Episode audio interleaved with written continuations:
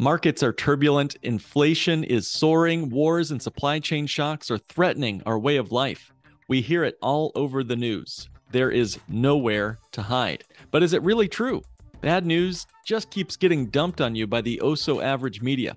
But we at Not Your Average Financial Podcast believe you deserve something better. We don't believe in wishful thinking or burying our heads in the sand, but we do believe in telling you like it is and showing you a way out. Could it be that there are some safe havens, some opportunities, and even possibilities available in this current economic climate? Attend our virtual Not Your Average Financial Summit to know if there's truly nowhere to hide and to discover strategies to help you win in any economy. So come and build up your financial reserve, fight back against inflation, save on taxes, and prepare for your future. The two day, not your average financial summit is happening virtually, so attend anywhere. Add these dates to your calendar now while it's fresh on your mind. It's going to be Friday, September 30th and October 1st, 2022. Each day starts at 1 p.m. and goes to 4:30 p.m. Central Time. So please adjust to your time zone. The event is absolutely free, but the tactics and strategies you'll get are priceless, and it's only made available to members of our Not Your Average financial community. So get exclusive access to our summit at notyouraveragefinancialsummit.com. That's notyouraveragefinancialsummit.com. See you there. This is Not Your Average Financial Podcast, episode 264. What will you do when you're 82 with Lester Himmel? Traditional financial planning is no longer working. And in the new normal economy, your host, certified financial planner Mark Willis, invites you to join us as we engage the new and improved steps for establishing financial sanity. Be curious, be stable, be sane. This is not your average financial podcast, helping you think different about your money, your economy, and your future. Hey, everybody, welcome to this week's episode. You know, I was just spending some of my beloved pastimes on the dear YouTubes, and it got me thinking do I believe everything I hear on YouTube? What about you? Do you believe everything you hear on the interwebs? Do you subconsciously believe that YouTube is the fount of knowledge, of wisdom, just streaming out with unswerving truths and nothing else? Of course not. We certainly look to the internet for insights into how to clean our dryer vent how to pickle a cucumber. But what about your money? Are you willing to hand over your money to financial pundits, your mind to financial pundits and gurus on the interwebs? Realize that these financial gurus do not have a dog in your fight, and they have no responsibility whatsoever for you if financially things go sideways and you lose some money due to their poor investment advice. Financial opinion makers on YouTube and on the radio and elsewhere would love to tell you that you can fall off your horse and get 12% a year on your mutual funds. But if we look at the value of the S&P 500 over the last say 35 years, simple math tells us and it helps us see that it's just plainly false. 12% a year is pure fiction. If you want more of these juicy details, that's what we get into in today's episode.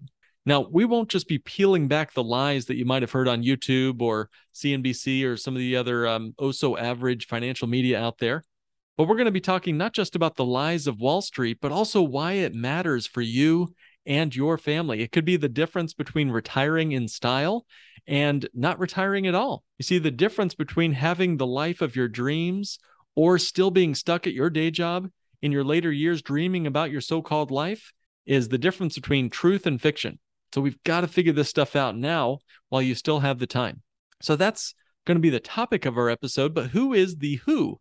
Our guest today, Lester Himmel, discovered the use of specific types of cash value life insurance to expand and enhance the performance of investment portfolios he set up for himself and clients years ago. This was after spending 28 years in a variety of positions on Wall Street. So he knows of what he speaks when he talks about the lies of Wall Street. Now, like most financial professionals, he considered stocks, bonds, and similar instruments as the core of a reasonable investment approach. But in these last several years, Les says he's found a better way. Les comes to this field with a very broad financial background. He started as a compliance officer, worked in administration. He was an institutional bond trader, developed an emerging markets business, and was also very involved with alternative investments. Les prefers low risk and guarantees and has an ability to simplify explanations of the what, why, and how of financial products and investments. Now, Les Himmel has been on our show before, and keen listeners of our podcast will know that on episode 52 and 53, Les Himmel was a guest of our show where he covered a number of different topics, including volatility. And I definitely recommend folks go back and listen to that episode as well. Since he covers so much ground, we had to break it up into a two parter. In part one, we're going to cover the false claim that you can get compound growth in something like the stock market or in the bond market. And then hang tight for next week's episode. We're going to be talking about some strategies where you can find true compound growth, as well as limit your volatility as you enter your later years in life. I won't make you wait any longer for this interview. Take it away, Les. Les, welcome back to the show. Well, thank you. Good to be here.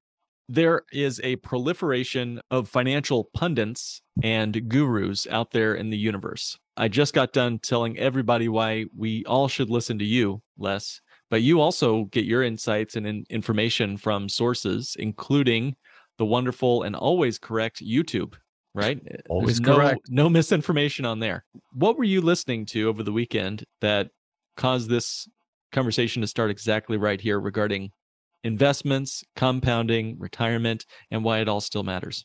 Wow, that's a broad question. That I have a very passionate uh, approach to volatility and the way it affects investments. My background, as you've pointed out, has to do with Wall Street. I was a bond trader, ran trading desks. I did a number of things that at this point I can look back on it. And I believe it gives me a very different view of a lot of different things, but it also falls in line with my personality. I question almost everything. And what I saw on YouTube was a um, video entitled Why Investment Compounding Still Matters in Retirement. And it's very hard to argue with that. It absolutely mm-hmm. matters. The problem is that the material, the vehicles that the gurus lean on are questionable. Now, that requires a bit of an explanation. Stocks, bonds, mutual funds, isn't that the standard? And the answer is, yeah, it is the standard, but we should be questioning it. So what this gentleman has been pointing out in this video is that the S&P, the Standard & Poor's index over the last 35 years has returned an average of 12%. So over the last 35 years, an average of 12% return. Yes. Got it. And I would question that. In fact, I do question that. The calculation I quickly ran, I looked back 35 years and I found that the S&P, the index, was at a level of roughly 290 35 years ago. 290 points of the S&P 500 35 years ago. Okay. And today it's roughly what 4100 as we speak. The what's called a cumulative rate of return, that is I calculate starting point, end point, what interest rate with compounding in a smooth fashion gets me from A to B. And the answer I calculated to be 7.89. Now let's round it to 8%. 8% doesn't look like 12%. It's one digit less. versus two digits. The easy way to check my arithmetic or any guru's arithmetic, any pundit's arithmetic, good word, any arithmetic is to simply take the starting point and multiply it by that figure. That is, in this case, 290 times 1.12 for 112% of what you started with in this case, 35 times.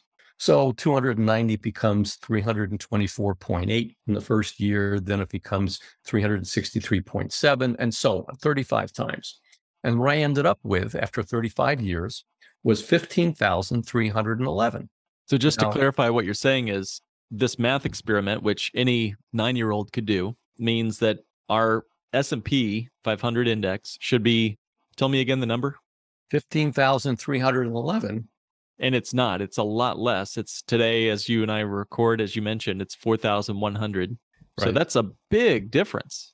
Huge. Help us put this in terms of dollars. If I have a retirement account 35 years ago and I was expecting 12% returns, help me out. That's, I would have had three times as much money today as I would, uh, as I actually have if I had truly gotten a 12% flat consecutive straight line projection from 35 years ago to today, instead of my 300 grand in my IRA, I would have had close to a million bucks. Is that what you're saying in essence? In essence, that is what I'm saying. Let's put it in terms of a simple dollar standing. I started with $100. And my guru is telling me that you will get an average 12% over the next 35 years. What that means to me is my $100 grows to, based on this arithmetic, something like $375. Mm. Well, now I take that figure and I incorporate it into my planning. I'm going to have this much money.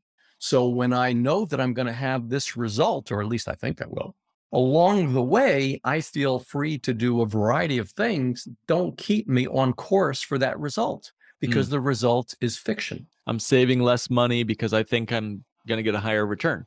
Is that exactly. kind of what you're getting to? Yeah. That's what I'm getting to. So the idea of allowing ourselves to fall into the use of these vehicles, stocks, bonds, mutual funds, again, the standard, with the assumptions made by these statements about such as 12%, puts us on very shaky footing, but we use it as concrete footing. I was just reading some statistics for another project I'm working on. And according to the US census data, the average net worth of an American over age 65 is only 170,000 bucks. Right. And their income is only 38 grand a year. Now, how long will that last, right? It, how long do we expect that'll last? And is that what they expected 35 years ago when they were being told, just put it all in the market, it's going to be okay? Exactly. This has dire consequences. This is not just math, fun with math.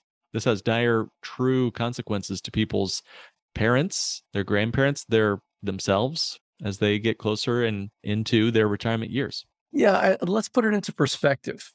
Based on well, you've heard my my uh, discussions in the past. When we look at what the stock market has done over the years, let's reach back all the way back to 1928. The Dow Jones Industrial Average from 1928 to 1980 did very little. Now it grew for sure. And we know we had some really tough years prior to World War II, but it grew in comparison to what it's done over the last 10, 20, 30, 40 years, grew very little. From 1980 to 2000, the stock market grew by leaps and bounds rocket to the moon. Now, let me put it into numbers. The cumulative rate of return, that is again interest from point A to point B, straight line with compounding from 1928 to 1980 was less than 4% growth during that period. From 1980 to 2000, it was just under 14%. From 2000 to today, it's somewhere around 5%, give or take where we are, because we've had a great deal of volatility. And that's the next point. The volatility that we're seeing in comparison to what used to be the case. Now, the market's always had volatility, but over the last 20 years, huge volatility. And that brings up another point.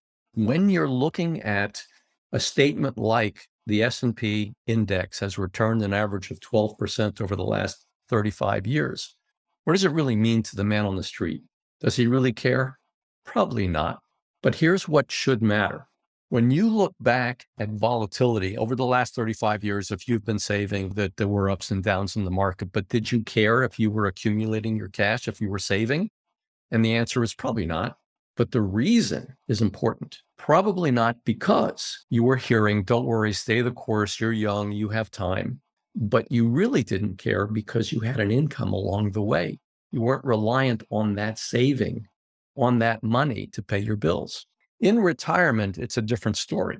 In retirement, you're, you're going to use that money specifically to pay your bills. So when you have volatility, when you have to look for a recovery and you're hoping for that recovery, you're always going to be looking for recoveries with less and less money because you're paying your bills out of that fund.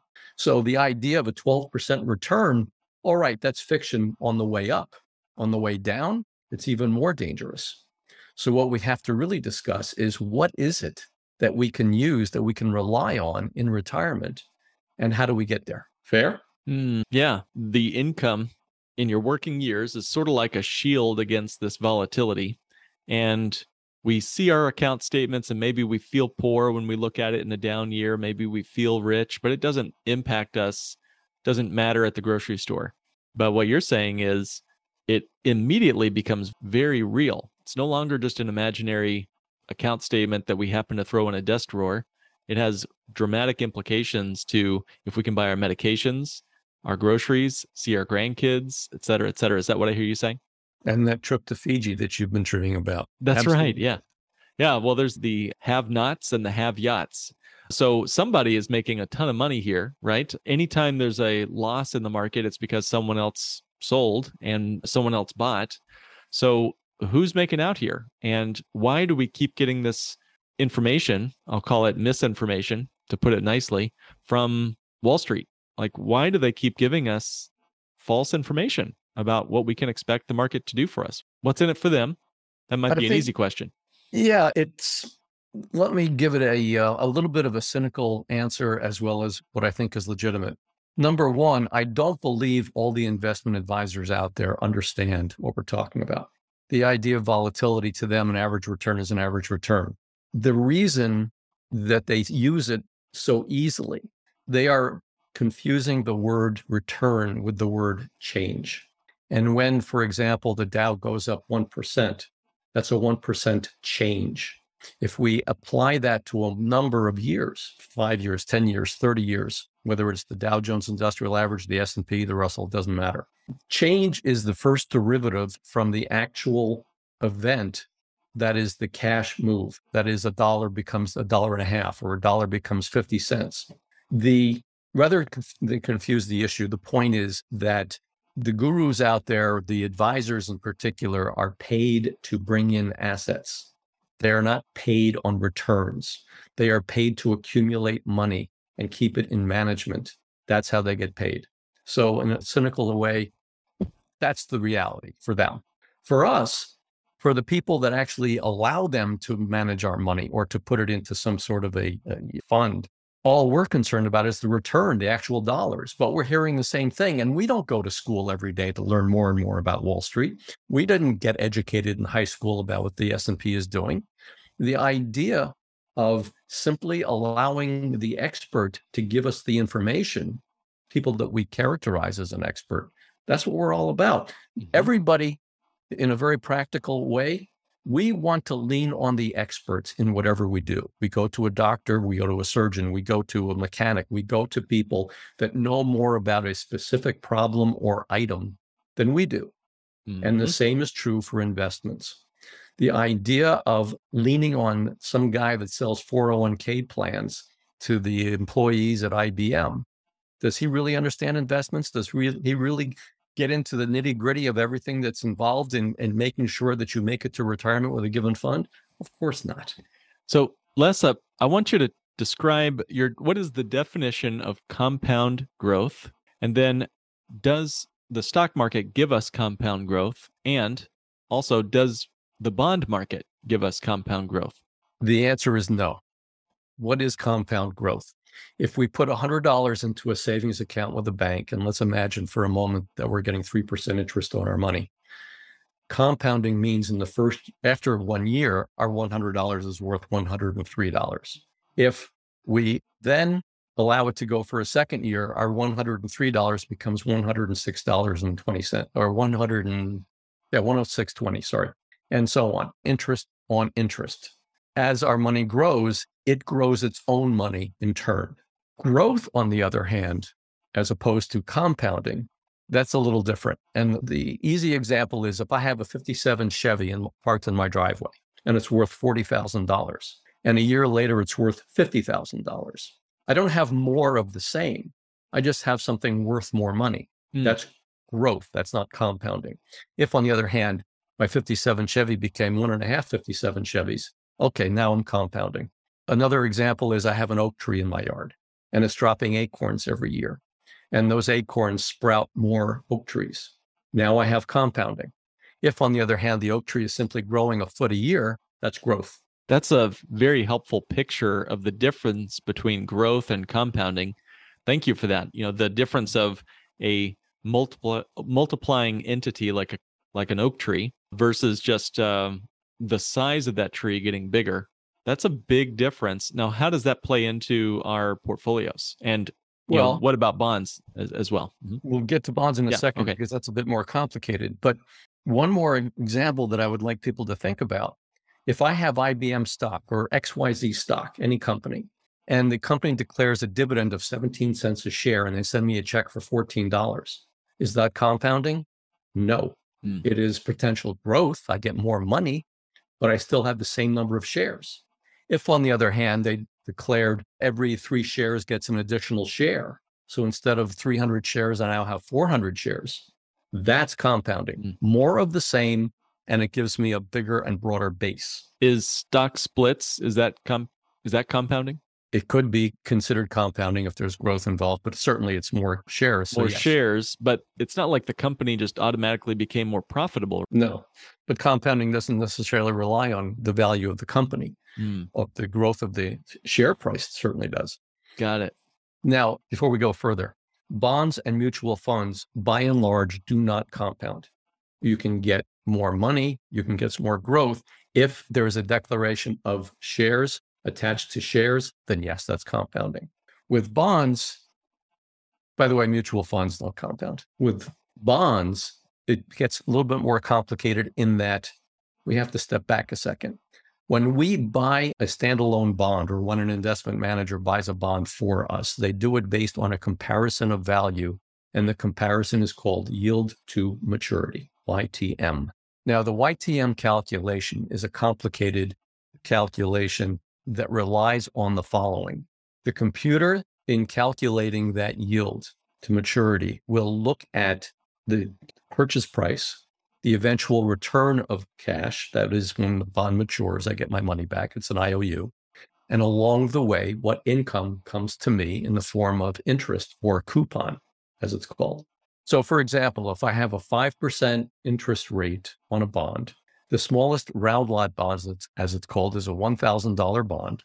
So a 5% interest rate per year gives me $50, $1,000, 5%, 50 bucks. And in the United States, most bonds, corporate bonds, treasuries, and so on, generate that interest payment to me, the investor, twice a year. So if I'm getting $50 per bond, I get $25 every six months. Now, the computer knows my purchase price, knows the end point, might get my money back, and along the way, the $25 every six months per bond.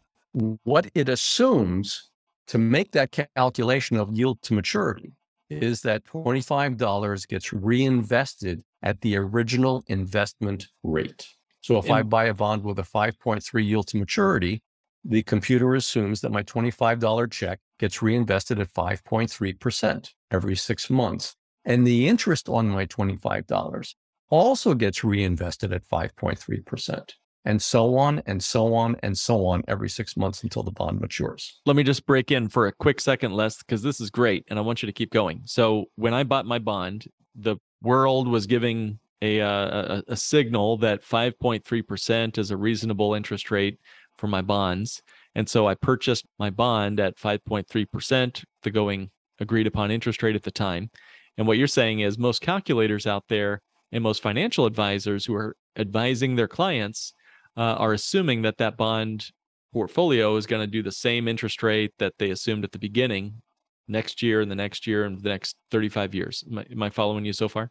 And every interest payment to me gets invested at that same rate to give me the result that the computer suggested when I bought the thing. It seems like you're saying and you're dipping your toe into reinvestment rate risk. Is that kind of where I hear you taking this? It is that exactly. And it's a little simpler in that when you buy a bond and you have a yield to maturity calculation done upfront to give you the idea of what you're getting for your money, it's in it's fiction.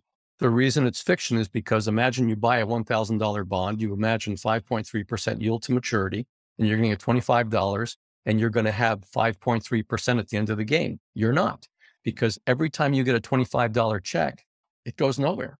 You can't find 5.3% on $25 investments or 1.3 cent investments or whatever it happens mm. to hmm. be along the way. Because so you can't buy a bond for $25. Is that what you're saying? It's too You can't too buy small. a 5.3% bond for $25 for sure. Yeah. And smaller. So the point is that what you end up with is simple interest, not compound interest. Therefore, bonds do not compound per se. Mm. And when someone asks, oh, yeah, but if we do it with a mutual fund and we have a big chunk of bonds, it's the same story. It's just a question of size. The idea of compounding is a a major question for all conventional investments. Now, if you have a zero coupon bond, and we can get into that if you like, but basically there's accretion, decretion, and goes up and down and so on. A little bit different, but still, it doesn't work the way people imagine, including the investment advisors. Wow. Once again, an amazing, breathtaking episode with Les Himmel. Thank you, Les, for coming on our show.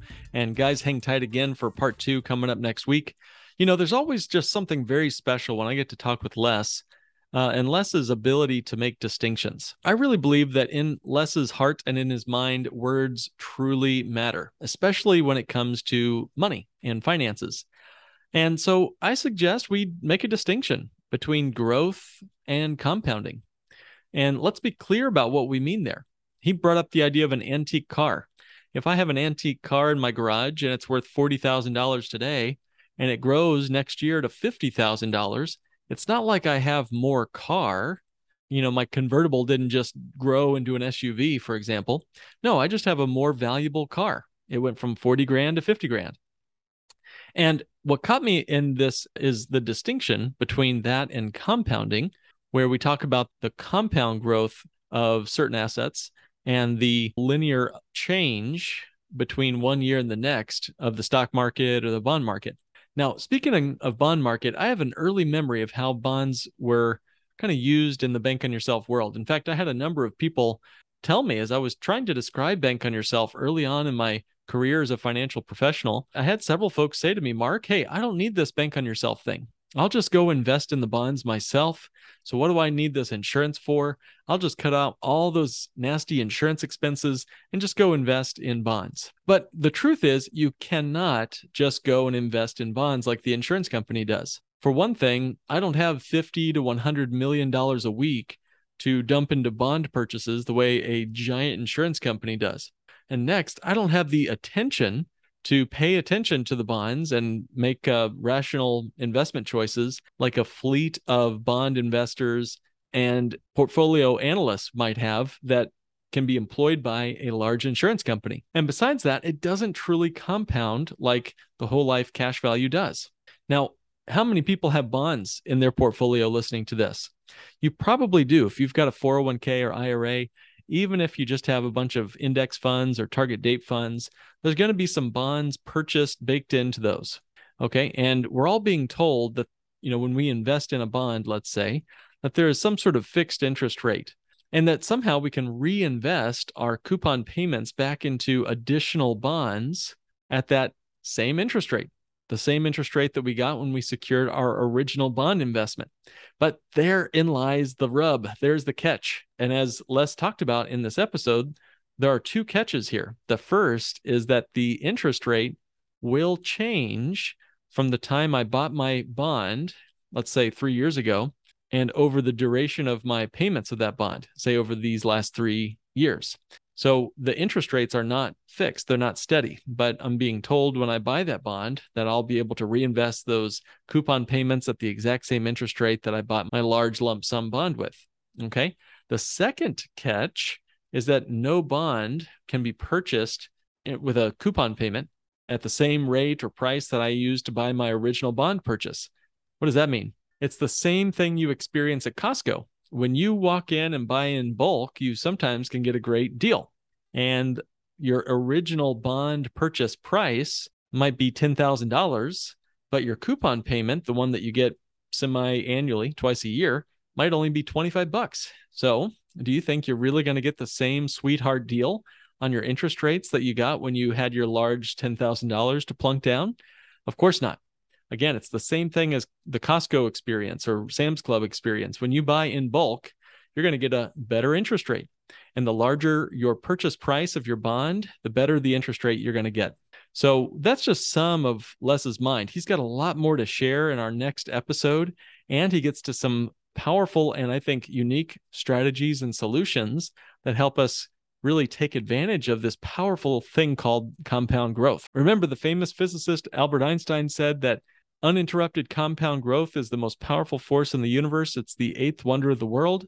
So hang tight with us. We're going to talk about how you can grasp a hold of that rocket ship of uninterrupted compound growth with your financial portfolio. But I got to make you wait one whole week for part two with Les Himmel. Until then, thank you for joining me for this week's episode of Not Your Average Financial Podcast, helping you think and live differently with your money, your economy, and your future. This has been another episode of the Not Your Average Financial Podcast. To join a financial revolution and start thinking different about money, go to www.nyafinancialpodcast.com and click Request a Meeting. The topics presented in this podcast are for general information only and not for the purposes of providing legal, accounting, or investment advice. On such matters, please consult a professional who knows your specific situation.